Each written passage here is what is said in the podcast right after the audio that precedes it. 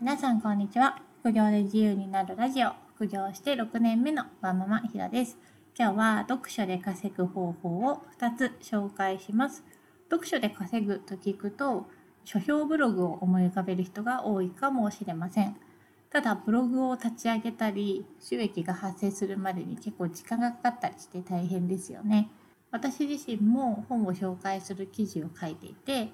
全てがそういう本の紹介記事からの収益ってわけではないんですけどだいたい月2万円ぐらい収益があります。あとは本セドリという中古本の販売もしていてそれは月15万円ぐらいの副業収入があります。ただセドリも初期費用がかかったりもしかしたらハードルを高く感じる人もいるかもしれません。今回はもうちょっと気軽にできる読書で稼ぐ方法を2つ紹介します。1つ目がブックレコメンドのレビューで稼ぐ方法と、ここならで読書の代行や使いを請け負う稼ぎ方です。1つ目のブックレコメンドで書評を書いて稼ぐ方法について、ブックレコメンドっていうのは書評を投稿するサイトで、いいねの数に応じて報酬がもらえます。一般的な書評と違って2冊の本をレビューします。この本を読んだ人は次はこの本がおすすめだよっていう形式のレビューです。いいね数が多い5記事についていいねかける40円もらえるんですよ。まメリットは始めるハードルがすごく低いこと。無料で登録して文字数も多分500文字ぐらいで気軽に始めることができます。あと本が好きな人は本の感想を誰かにシェアするっていうのは基本的に嬉しいですよね。だから楽しく続けやすいっていうメリットもあると思います。デメリットとしてはあまり大きな金額が稼げないことです。報酬の上限が決まってて、上限いっぱいいっぱい頑張っても月2万円ぐらいです。2020年に始まったばっかりのサービスなので、そんなにまだ利用者が多くないです。だから先行者利益というか、これからの利用者増加に期待して先に始めておくっていう考え方もありだとは思います。ブックレコメンドで稼ぐっていうのはすごくガツガツ副業するというよりは本を読んだ感想をシェアするついでにちょっと収入もついてくるなっていうぐらいのイメージです。稼ぐにもっと重心を置きたい人にはちょっと収益が物足りないかもしれません。ただすごく簡単に始めることができます。2つ目のここならで読書の代行や使いを請け負うのはブックリコメントよりは知名度があるかなと思います。まここならは自分の得意なことやスキルをこうシェアするサービスで読書に関するサービスもたくさん出品されてます。ここならの検索のところで読書って検索すると例えば本の要約をしますとか読書感想文を書くサポートをしますとか読書好きな人だったら結構楽しんでできそうなサービスがいろいろ出品されてますよ。ここならも無料で始めることができますし価格設定も自分でできます。あまりに相場からかけ離れてると購入されないかもしれないんですけど自分で自分のサービスに値段をつけられます。コナラを始めたばっかりで販売実績や評価がない時は売れにくいので最初はモニター価格で安く出品して評価が集まってきたら徐々に値上げするっていうのがコツです。本の内容は文章で要約するより図解ができると一層稼ぎやすいです。一時期ツイッターで本の図解ツイートとか流行りましたよね。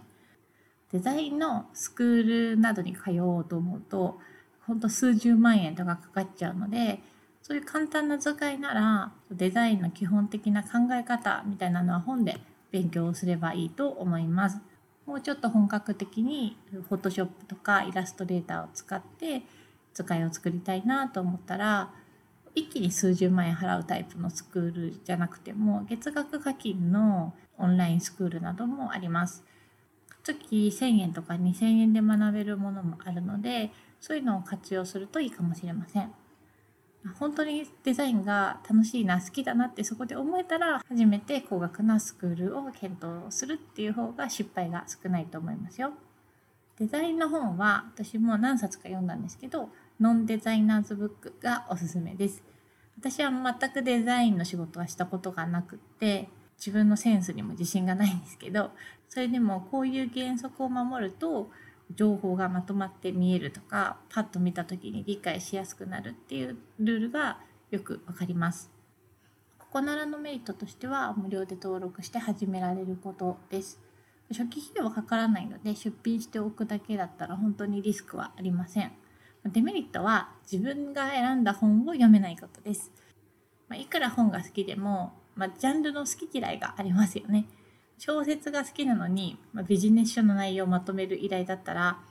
あれ、そんな楽しくないなって思うかもしれません。出品する時にジャンルを絞ってもいいんですけど、やっぱり実用書系の方がニーズが高い印象があります。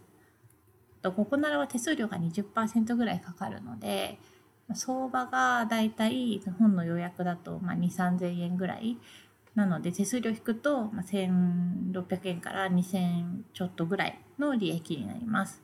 本を読んでまとめるまでにどのぐらい時間がかかるかっていうのは本の読むスピードやジャンルだったりまとめる成果物のクオリティとかによるんですけど副業だったらそんなにたくさんは処理できないと思うので、まあ、月に行けて3万円とかそのぐらいかなと思います。ココナラ自体は読書の予約以外にもいろんなサービスがあります。もし副業をやってみたいなってぼんやり思ってるんだけど何ができるかわからないっていう人はココナラの出品サービスを眺めるとどんな副業があるのかなこんなことでもサービスになるんだっていう発見があるかもしれません。読書で稼ぐ方法は他にもインスタと楽天ルームを掛け合わせて楽天のアフィリエイト報酬で稼ぐとか中古本の転売本のせどりやあとはブログや YouTube で本を紹介して広告収入で稼ぐなどの選択肢があります。どの副業にも共通して言えるのが読書以外の作業もやっぱり必要だっていうことです。単純に読書をしているだけでお金になるっていうことはなくて例えば読書の感想を分かりやすく見やすくまとめるっていう作業が必要だったりブログや YouTube にするんだったらそのブログの立ち上げとか動画の作成もいります。稼げる金額の、まポテンシャル可能性が大きくなるほど作業も大変ですしいつ結果が出るのかっていうのも分かりません。やっぱり不確実性が高いものほど稼げるっていうことなんですよね。ただある人には大変な作業でもある人にはすごい楽しいかもしれない何がこうしっくりくるかっていうのは究極やってみないとわからないので深く考えすぎずに気になったものからちょっと始めてみるっていうのがいいと思います。私自身は、読書も好きなんですけど本屋さんで本をバーッと眺めることとか文章を書くのも好きなので本せどりと本のブログをやっています。今日は読書で稼ぐ方法をいろいろと紹介しました。読書が好きっていうことはきっと勉強家で向上心がある方だと思うので副業で成果を出すの土台みたいなのはあるのかなと思います。私自身、まあ、5年ちょっと前ぐらいに本セドリをやるときはやっぱりすごく勇気がいったんですけどやってみると意外と大したことなかったりします。まずは気になったものから小さく挑戦してみてはいかがでしょうか。ブログでは本セドリのやり方や販売例を中心に紹介しているので興味がある方はご覧ください。それでは次回の配信でまたお会いしましょう。ひろでした。さよなら。